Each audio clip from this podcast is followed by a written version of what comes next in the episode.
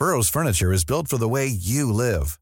From ensuring easy assembly and disassembly to honoring highly requested new colors for their award-winning seating, they always have their customers in mind. Their modular seating is made out of durable materials to last and grow with you.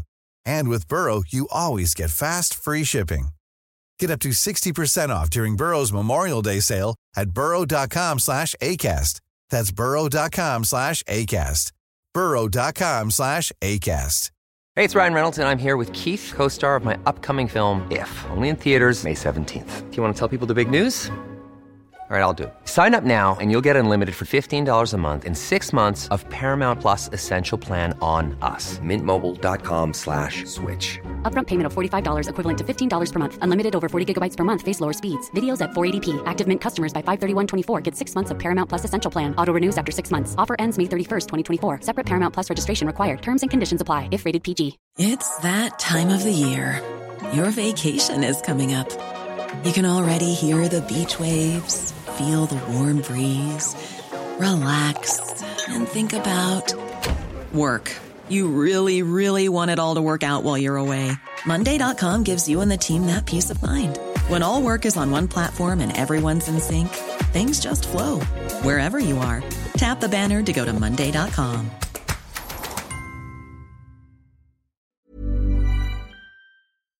Du lytter til en podcast fra TV2. Når vi selv lytter til musikken, jamen, så er der en rimelig stor skævhed i forhold til, at vi lytter til færre kvinder end til mænd.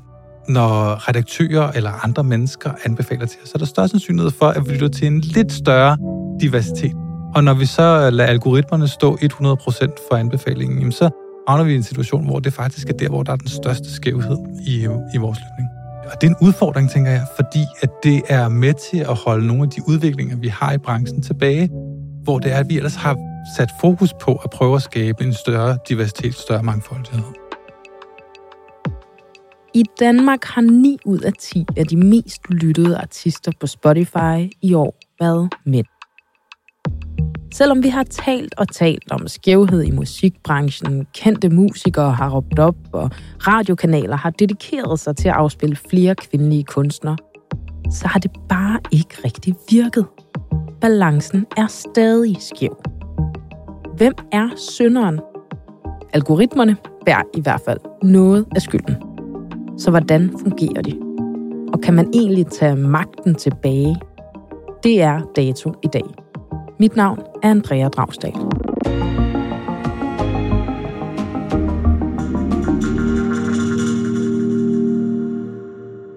Rasmus Rix, du er lektor, og så er du Ph.D. i musikstreaming på Roskilde Universitet.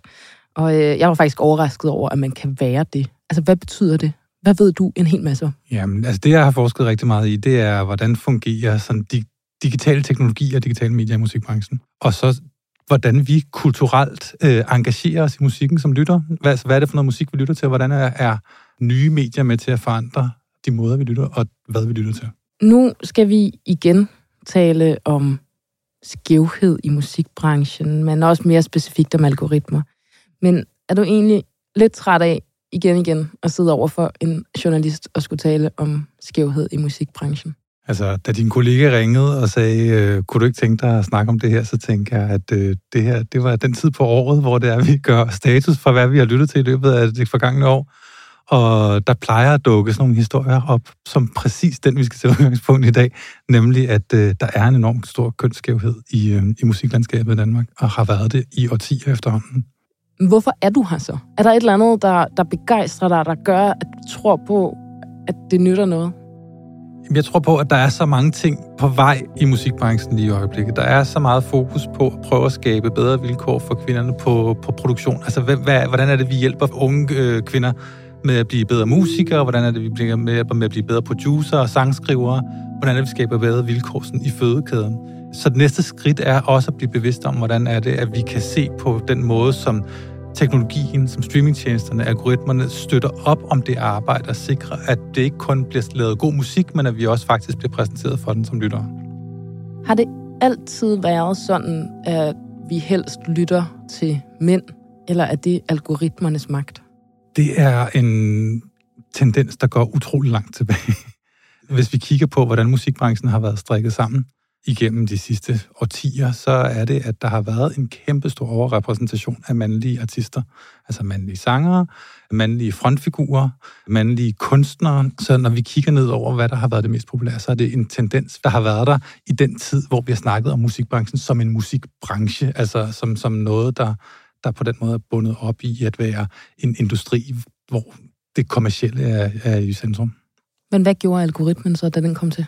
Man kan sige, at det algoritmerne har gjort, er sådan set bare, at de har trænet sig på det materiale, der har været der igennem de årtier, som har gået forud. Og når det datagrundlag er skævt i udgangspunktet, så betyder det også, at algoritmerne er bedre til at anbefale musik til os, som i forvejen passer ind i de store mønstre. Danskernes musikforbrug er i høj grad rykket over på streamingtjenesterne. I 2022 fik musikrettighedsorganisationen Koda undersøgt danskernes musikvaner. Her svarede 9 ud af 10, at de hørte musik på en streamingtjeneste.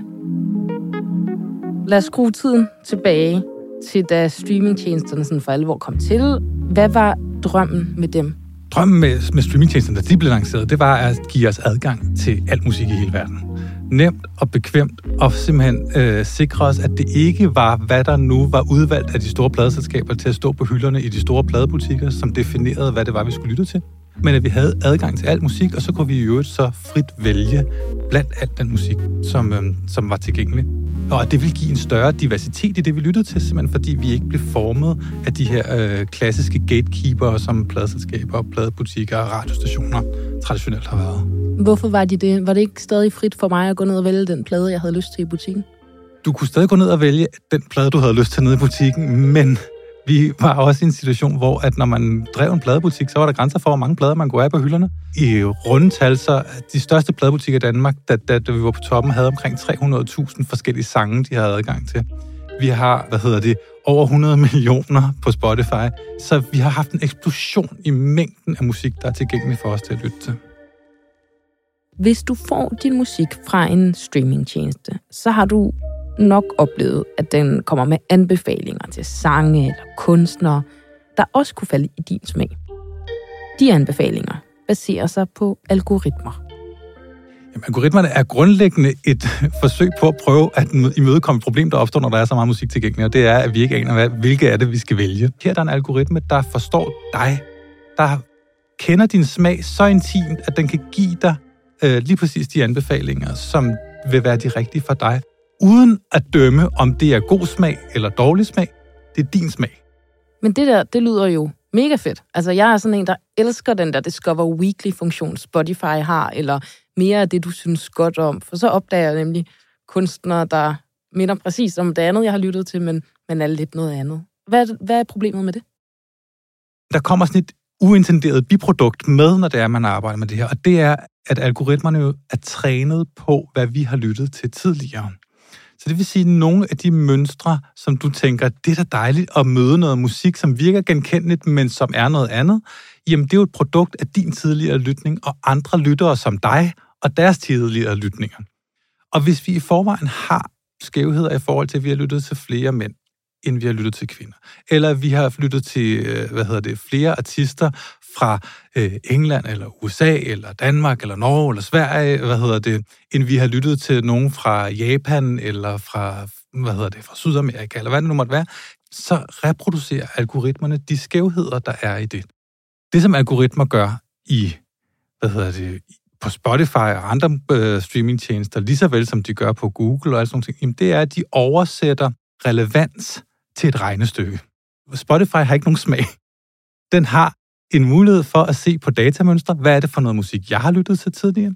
Og det, den gør sådan i kernen, det er, at den sammenligner, hvad jeg har lyttet til, med andre lyttere, hvad de har lyttet til. Og hvis der er nogle lyttere, der har lyttet til stort set det samme musik, som jeg har, så har vi et ret godt match, og så kan den bruge de datamønstre til at sige, jamen hvis vi har lyttet til næsten det samme musik, så vil den anden musik, som du godt kan lide, vil nok være en god anbefaling til mig, og den anden musik, jeg godt kan lide, vil nok være en god anbefaling til dig.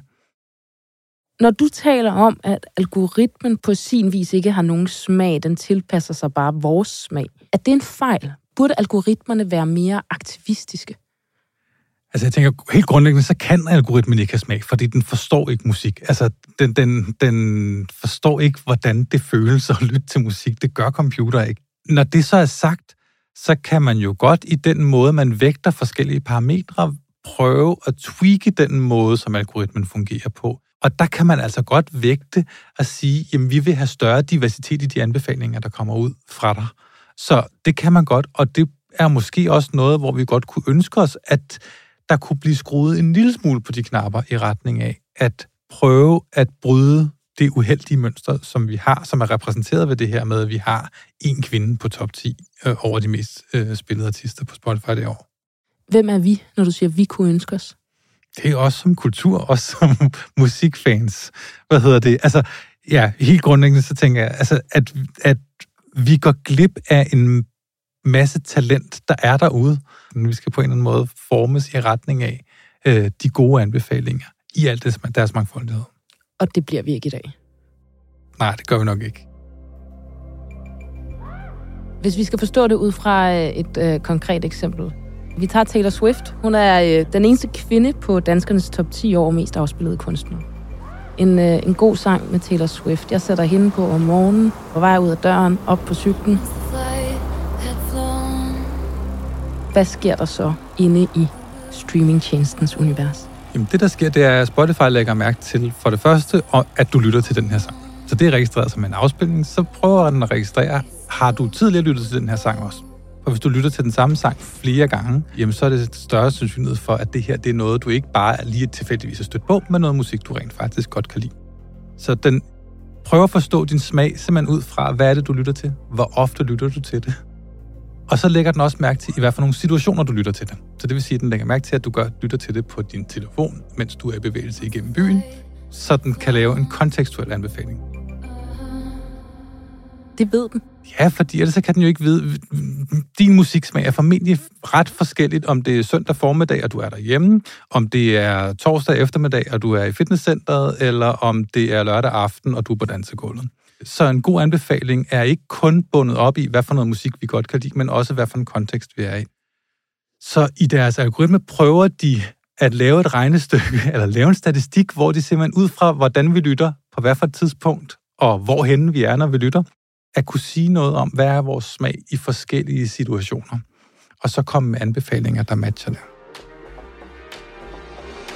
Okay, så kan det være, at den finder ud af, at jeg om morgenen hører et eller andet musik, der får mig til at træde lidt hårdere på cyklen, især her om vinteren, har man brug for et ekstra skud energi. Ikke?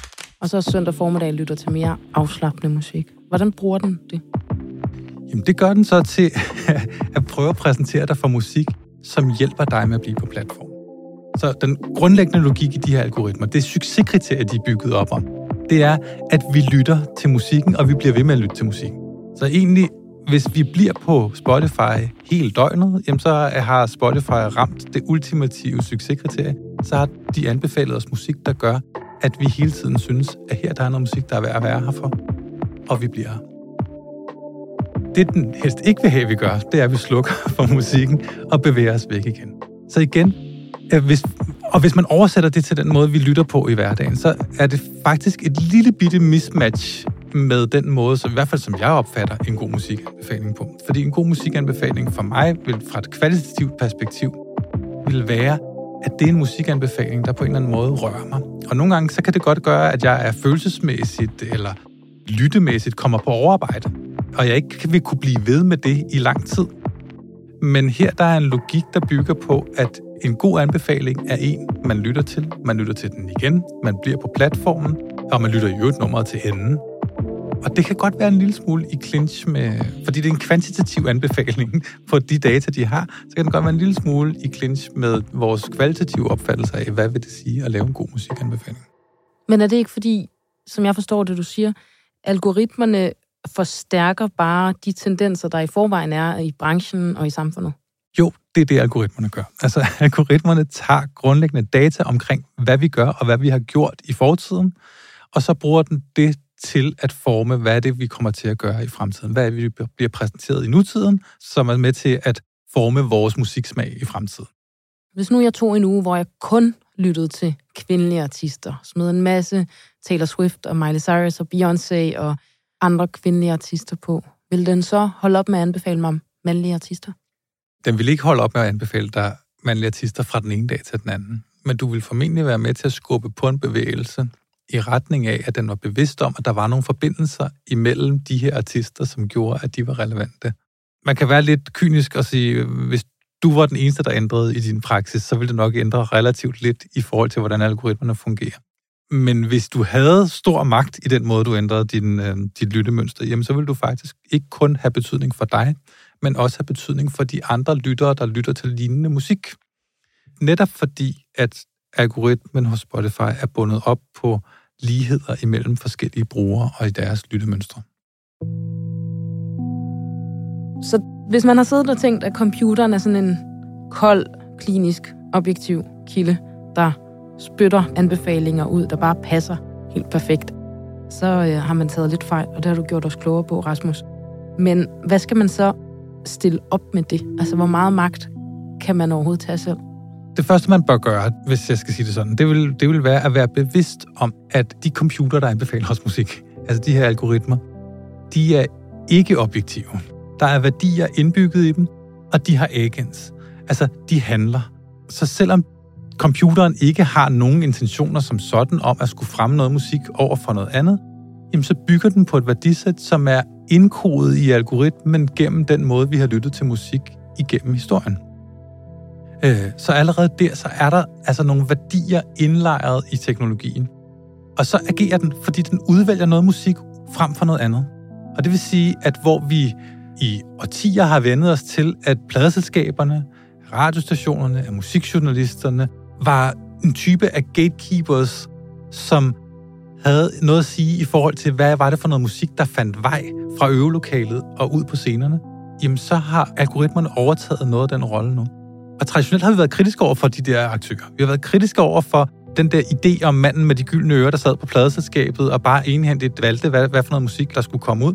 Og vi bør tage den samme kritiske tilgang til algoritmerne. Vi bør tage den der tilgang, der hedder at være kritiske over for, hvad det er for nogle anbefalinger, vi får, og om det er godt nok. Så den der samtale, man kan have øh, mandag morgen oven på en weekend med en stor koncert, og så læser man dårlige anmeldelser, så kan man sidde der rundt om kaffen på kontoret og være sådan, han er jo helt væk, den der anmelder. Altså det der, det var en fantastisk koncert. Det er den samtale, man også skal have om algoritmerne. Det er det, når du en gang imellem åbner Discover Weekly på din telefon og tænker, hold nu op, der er kun mænd på den her playliste. Eller de kvinder, der er inde, er bare virkelig dårligere match end de mandlige artister, der er på den her. Så skal du huske at sige det højt og tænke, kan vide, om der er et eller andet, vi kan gøre ved det. Så er der altså også en anden dimension, som handler om at få det menneskelige tilbage ind i den måde, vi opdager musik på. Jeg husker, når du så har hørt en god artist, at anbefale den til dine venner. Fordi vi kan se, at når vi kigger på data for kønsskævheden i, hvad for noget musik vi lytter til, jamen så er det sådan, at den er værst, når det er algoritmerne, der anbefaler. Der, hvor der er størst diversitet, eller hvor der er mindst skævhed, burde vi nok i virkeligheden sige, det er, når der er menneskelige redaktører, der anbefaler musikken til os. Fordi vi som kultur er bevidst om at prøve at rykke på nogle af de her normer. Og det vil sige, at vi er bevidste om at prøve at anbefale kvindelig musik, hvis vi kigger på de menneskelige aktører i det her. Når vi sidder her og taler om skævhed i musikbranchen, er det så fordi, der stadig mangler et eller andet, der sådan sætter fod under det hele, et spark bag til musikstreamingtjenesterne? Altså hvis vi kigger på, hvordan musikbranchen er struktureret, så har der ikke været den der store MeToo-bevægelse, som man har oplevet rigtig, rigtig mange andre steder. Der er et behov for i musikbranchen at prøve at adressere de ting. Det er ikke fordi Spotify ikke ved, at der er nogle udfordringer på de her områder. Det handler om, hvordan er det, man prioriterer forskellige udfordringer internt i, i organisationen. Der er altså noget med, hvordan er det, man afregner til artisterne, som også er et issue. Der er, hvordan er det, man konkurrerer mod andre. Hvordan er det, man vender det at have en tjeneste, der er i underskud, til at være en tjeneste, der er i overskud, og alt sådan nogle ting der, som også fylder. Og så længe der ikke er et stort pres for at prøve at ændre på de her ting, så er det ikke nødvendigvis det, der er i fokus, og det, der bliver tilført flest ressourcer til, uh, til at skabe forandring på. Tror du på, at det bliver bedre? Det tror jeg på. Altså, vi sidder her og snakker om det i dag. Og der er bevægelser undervejs i musikbranchen. Vi, vi ser, at der har været en del rapporter, der sådan politisk har sat fokus på, hvor skævt det egentlig står til i musikbranchen. Vi begynder at have initiativer, som på talentniveau sætter fokus på, hvordan kan man fremme vilkårene for unge kvindelige øh, musikproducer og sanger og artister. Så, så der, der, bliver skabt et, øh, der, der bliver skabt bevægelse nedefra i forhold til at prøve at, at ændre nogle af de der strukturelle, øh, strukturelle ting. Øh, og jeg tror, at efterhånden, som de begynder at få endnu mere liv, jamen, så begynder der også at være endnu mere pres på, at, øh, at streamingtjenesterne også gør deres rolle i forhold til at sikre, øh, at der ikke kun er en stor talentmasse, men at den talentmasse også bliver synlig for os alle sammen som lyttere. Rasmus Rix Pedersen, lektor og Ph.D. i musikstreaming. Tak fordi du ville være gæst i Dato i dag. Det var så lidt, det var en fornøjelse. Vi har på dato ragt ud til Spotify, men de er ikke vendt tilbage på vores henvendelse. Dato i dag var tilrettelagt af Mathias Bundgaard og Rikke Romme. Lyddesign stod Leo Peter Larsen for. Astrid Louise Jensen er redaktør, og mit navn er Andrea Dragsdal.